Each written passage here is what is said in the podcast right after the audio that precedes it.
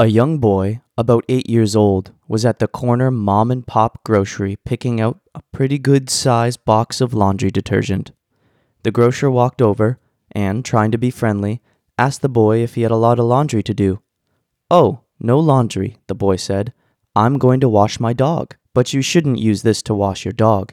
It's very powerful, and if you wash your dog in this, he'll get sick. In fact, it might even kill him.